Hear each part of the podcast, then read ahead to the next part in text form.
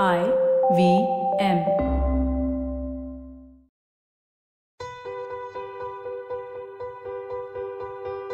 If there's one thing every Indian family can agree on, it's that education is key. All of us are raised with the idea that we can change our lives if we do well in school. Now, with the internet in the picture, there are more ways to receive an education other than traditional school and college. We are now beginning to focus on more upskilling and being job ready.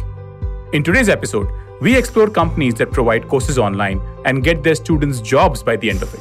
We also talk about how the next half billion have used these services to improve their financial standing with steady, well paying jobs. The next half billion or the NHB are the core of this podcast. They represent the second big wave of internet users in India, hence the term next. We define them as the cohort of 500 million first time internet users that have come online via their mobile phones in the last five years. From a demographic standpoint, they are mainly the bottom 60% of India's income distribution. They are owners of small businesses like beauty salons and kirana shops, and also blue collar workers, domestic workers, security guards, etc. They are building a greater comfort with tech and represent the hustle and ambition of an aspiring India. I'm Nivedita, an ex engineer turned comedian and writer. And I'm Utsav, who also unsurprisingly is an ex engineer turned market researcher, traveler, and podcaster. You're listening to Smartphone Nation, how the next half billion are shaping their future online. In today's episode, we'll tell you how smartphones have helped students in India access job ready skills faster and easier than ever before. I have so much to say on this episode. I work for a tech company and I know how hard it is to find good talent. Even harder is to find a graduate from a college with skills that will actually matter in a job. That's me. I studied automobile engineering, but I really learned about it only in the first six months of my job. I'm so glad I'm not the only one. I was a mechanical engineer to begin with, but I would have fared miserably had I joined a manufacturing or an automotive company. I feel it's a very common thing, and education and a skill particular to a job are very different. You're right, but I'd say there's no shame in learning on the job. That's how I got into comedy and podcasting. But I'm lucky I've found something that I can make a living off of, as shocked as I am about it myself. But most people are not privileged like us. Listen to Gyan Prakash Mishra from Ballia, a village on the border of eastern UP and western Bihar. He talks about his challenges while trying to study and get a job. After finishing school, I applied to Allahabad University for BA. I couldn't get in, so instead I applied to a small college in the village. While I did my BA degree, I was also preparing for SSC. I used to coach kids in Allahabad to earn some money. I did that for a year and then COVID happened. The pandemic forced Gyan Prakash to return to his village. And this is a story of so many during the pandemic, with people losing access to education and income. We went and got a formal education and yet didn't have the skills. But Gyan's story is different. For him, not having a skill was an access issue. Most people in India don't even have the access to a quality education. But that doesn't take away from the fact that India has a serious job skills problem. Absolutely. According to UNICEF, more than 50% of Indian youth is not on track to have the education and skills necessary for employment by 2030. Listen to Sarvesh Kanodia, an investor from Omidyar Network India, an impact focused investment firm, talk about this gap. There was a study by Aspiring Minds uh, in the National Employment Report that they had released, which showed that only 4.6% or so of the job applicants possessed, you know, good coding skills. It also said that 38% of the Indian engineers actually cannot write a compilable code. You have large, uh, you know, software services companies such as Infosys, TCS, etc., which actually have the wherewithal to train new hires for six to eight months before they place them on productive jobs.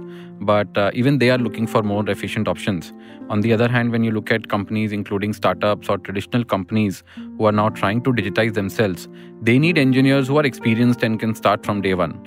And as a result, there is more demand for the higher skilled workers, while the remaining larger number of lower skilled engineers actually keep looking for jobs or they get low end jobs. Only 25% of graduates working in IT are readily employable. India's $60 billion outsourcing industry is already spending almost $1 billion a year on getting these graduates ready. That gives colleges a pretty bad name. It's not as if the industry expects students to code right off the bat. But India Inc.'s modest progress in dealing with the problem is what marks the seriousness of this issue. And even then, it's still not enough. The tech world is evolving rapidly. Six months ago, a handful of people knew about OpenAI and ChatGPT. Today, it has taken the world by storm. predicting the demise of everything from copywriters to even coders. However, there are a few skills whose demand is only going to rise. Highly skilled candidates in cloud computing, data science, and cybersecurity are already particularly hard to find. But there is a light at the end of the tunnel. There are a few people that have identified this gap, and such hard problems need unconventional solutions, which means unheard of business models. So, a relative of mine told me about Masai School. Initially, I could not believe it. Every other coaching center asks for the fees first, even after which there is no guarantee. Because of this, Masai's structure of asking for money after you're placed seems too good to be true. Gyan Prakash decided to take a shot and apply to Masai School. It targets students who have cleared class 12 or any graduation and coaches them in software development and data analytics. Their philosophy is simple with the right training and opportunities, anyone can be job ready. So I applied and gave a test. Giving a test was also a problem. I went to my brother's house and used his laptop to give the test. There were two rounds of tests and a small interview. By evening, I got a message that I've cleared it. While it felt great, I had to figure out how to get a laptop. So I asked my father to get a laptop, and we weren't able to get one on such short notice. I thought that I'll let it be, but then we figured that we could use the Kisan credit card and loan some money. I borrowed 30,000 rupees and bought a Vista laptop for 28,000 rupees, and I bought two SIM cards which I recharged. Today, 80% of Masai students come from tier 2 and tier 3 cities, and over 70% of them come from a non computer engineering background. Students pay for their course only after they secure a stable job. It's a win win situation. Listen to Prateek Shukla, the co founder and CEO of Masai School, talk about how this has helped his students in their learning journey. Sumanta from my first batch. And um, this kid, he started his career as a tractor driver. Okay. And um, he started earning right when he was in 8th standard to pay his school fees. And then he studied in government college and he paid his college fees as well. When he joined Masai, in the first batch, he was a delivery executive in one of the tech startup in Bangalore, and he came with his shirt completely toned up and uh, completely torn. So this guy came and he said that I want to basically become a programmer. I don't have laptop, I don't have anything, but I want to become a programmer. So he stays in Bangalore, like he used to stay in Bangalore with 16 people in a one BHK apartment and 15 of them were security guard from his own village. And he was the only one who was working as delivery executive. So this guy for seven and a half months seven seven and a half months in the first batch stayed throughout seven months in our office itself. Used to sleep over there used to do everything over there. Used to go once to his home to wash his clothes. So he had only two pairs of clothes. So one he used to wear till friday and then he used to go and he used to basically wash and wear another one and this guy is uh, right now earning like close to 18 LPA, and the guy is doing amazing with his life. It's humbling and inspiring to hear stories like that of Sumanta. This business model is what made Masai so bankable. And Sumanta was not the only one who made a career out of Masai. Gyan Prakash's story also has a happy ending. As he went through Masai's curriculum, he found support not only in his teachers, but also from the cohort of peers at Masai. They used to stay up late, studying and solving doubts together and motivating each other. He went from strength to strength and graduated from Masai. Initially, though, he did not get a job, but then someone from Masai stepped in. After not getting placed for a month, I asked Anirudh sir. I told him I need a job because I wasn't in the condition to survive there for another two or three months. He helped me out and got me a job interview, which I cleared in the first round itself. I'm so glad Gyan got a job. But I wonder what about jobs which are outside of tech? Let's talk about that right after this short break.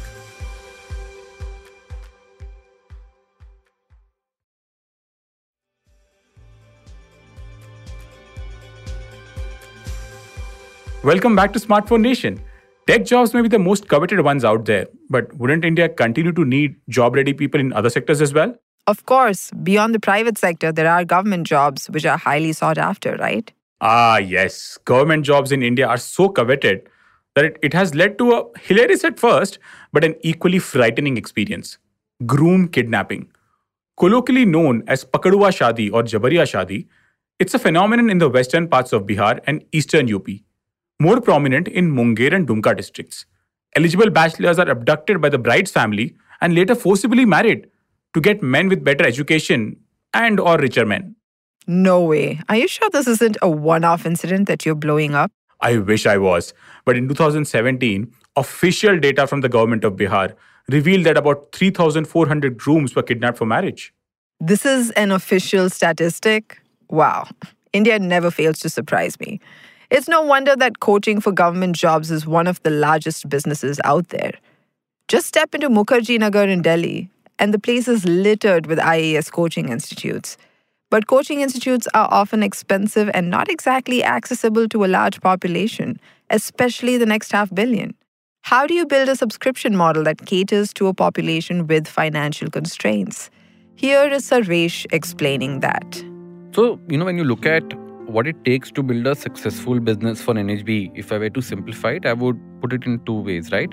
One is you have a strong and differentiated value proposition for the, you know, the customer, and the other is you figure out a viable unit economics to be able to serve this uh, demand.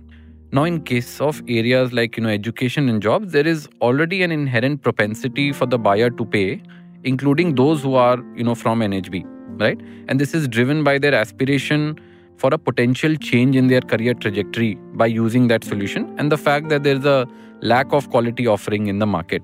What companies have to ensure is that they're focusing on quality and they're able to demonstrate outcomes. Now, on the second part, which is how they, you know, design a viable business model, there the pricing or the, you know, the revenue is governed by the value that you are creating for the customer. Uh, now, the choice of whether that payment model is a subscription or a one time, it will depend upon the offering, you know, and the pricing that you're asking them to pay. What we do see is that customers are willing to pay when there is a strong value prop for them, including, you know, the NHB. But what about the state level government jobs? IAS exams are notoriously hard to crack, and only very few get admitted each year. This is exactly what Mohammad Hisamuddin, or Hisam, stumbled upon. Hisam hails from Kerala, and he is the founder and CEO of Entri, an Indian language learning platform for jobs in India.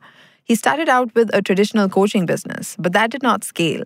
And in this process, he discovered something unique.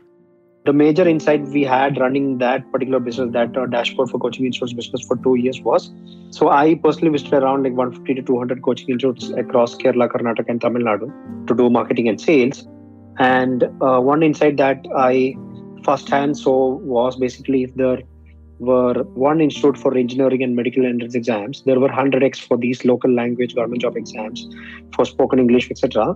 There were these brick and mortar coaching institutes that used to train them for government job exams and spoken English, all in local languages, right? So with that insight, we knew that the market was much, much bigger than the engineering and medical entrance exams market. And we quickly experimented with this uh, local language course in Malayalam for uh, Kerala PSC, which is a government body in Kerala that conducts exams for uh, different state government departments in Kerala, right? So we started with this LDC exam in Kerala, and the numbers started growing pretty fast, right? So we quickly figured out there were like 2 million, that is 20 lakh people taking that exam alone in Kerala every 18 to 24 months, right? Compare that to like around 10 to 15 lakh people that took uh, engineering and medical entrance exams across India every year. It's pretty interesting that Hisam started with coaching in Indian languages right off the bat. But it makes sense, right? One of the biggest hurdles Indians face in learning is having course material in a foreign language. Most of our syllabus is in English, but it isn't our native language. I'm not sure how it was for the rest of you, but when I was in college, hardly anyone spoke in English. It was funny that we had to do all our coursework in a language that was so foreign. My classmates would make jokes about it all the time. I'd say I had a clear advantage just because I could speak English fluently. Entri has already expanded into five Indian languages with over 1.1 crore registered users and 4.5 lakh paying users. And like Masai, even Hisam has some inspiring stories to share. This blind user who used Entri using Android feature wow. that helps users uh, apps uh, using voice functionalities. Uh, he got rank one in the blind category uh, after using Entri. Uh, that was an inspiring story. There was this auto rickshaw driver who cracked a government job exam. Like while driving auto, he uh, studied for the government job exams using Entri app, and he, I think, he was placed in the top hundred rank. He got a job. There was this uh, widow with three kids who lost her husband recently and like prepared uh, using Entri and got a job. And it's not just the entrance exam coaching which Entri provides. They also realize the importance of soft skills and they run a very popular Hindi se English Sikho course. We don't see English as an enemy. Basically, I think ultimately people will have to learn English in this world to survive and like to grow in their personal career. We only see entry again, like we only enable our users to actually upskill and then also obviously learn english to like, be prepared. So we're not excluding english. We're not saying uh, we're not in, asking our users not to learn english etc in fact one of our top category inside entries like uh, the spoken english category. In fact i mean the top skilling category inside Entri is spoken english coding we just uh, recently launched. So we kind of believe that they'll have to learn ultimately learn english. But when they have to learn a skill and if they don't know english right now there is no point in trying to upskill them using English, right? So we want we kind of creating that bridge where they can upskill first and then learn English, right? Or like learn English first and then upskill, right? One of the things I've realized while interviewing people for this episode is that English being an enemy is a very urban way of looking at it. Chandra, who hails from Prayagraj in Uttar Pradesh, is an Entri user who learned English on the app and started her own coaching class. So, whatever I had learned from Entri, I would teach the kids around me. Slowly, the number of kids increased, and at one point, I was teaching 50 to 60 kids at a time. So then I decided to open a coaching center. And very recently, I've started teaching English at a college too. I teach the students whatever I learn at Entri. When I asked Chandra about why people in her village have to learn English, thinking it's probably because they're being forced to for job opportunities or something, this is what she said. They were from uh, UP board they use uh, medium as a Hindi. That's why they don't use English in their daily lives. Then they just have a craze to speak English. I love that. I guess English shouldn't just be seen as a tool to get ahead. It's also really fun to master a new language. Before we get to the end of the podcast, here is Sarvesh talking about what makes Entri a viable business. So, there is no mass skilling player at scale today you know if you can actually create opportunities for students across the spectrum of government jobs private jobs and self employment Entri actually has the potential for significant impact if they can you know deliver on the on the promise right? So what they've been able to deliver is a very high quality experience through a product which has very deep engagement with its students and it's resulting in positive outcomes and as a result they are actually improving you know quality learning through an offering which is very affordable you know across the you know different income segments and geographies including the smaller towns and cities where customers don't have a quality offline option. And what they're also doing is leveraging both english and the local language content to enable the first generation learners to also be able to learn in their uh, you know local language. So our hypothesis is that the company will be able to reach millions of these learners over the next few years and become the number one learning destination for users from the next half billion segment who are looking to improve their employability and earning capability. Absolutely. And it's inspiring to see the aspirations of young India. From Sumanta, who lived in the Masai office for eight months and earns 18 lakhs per annum today, to Chandra, who became an English teacher and set up her own coaching institute. Whether it's jobs with the government or the private sector, smartphones are redefining the way Indians are upskilling and getting job ready. The next half billion are ready and raring to go, and smartphones will get them there. Thank you for tuning into Smartphone Nation. I'm Utsav. And I am Nivedita. This was Smartphone Nation. Tune in next week for another story on how the next half billion are shaping their future online. If you like our show, please subscribe to the Smartphone Nation YouTube channel. Don't forget to rate and review us on Spotify, Apple Podcasts, or wherever you listen to your podcasts. Share this episode with your friends as it helps the show reach more people. You can listen and subscribe to Smartphone Nation on the IVM Podcasts app or wherever you get your podcasts.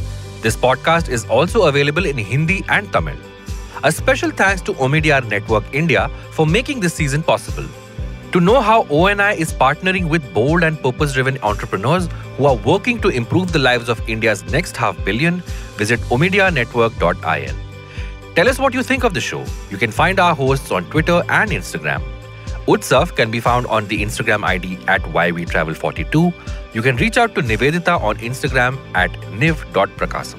You can follow IVM on Twitter, Facebook, and Instagram at the ID at IVM Podcasts.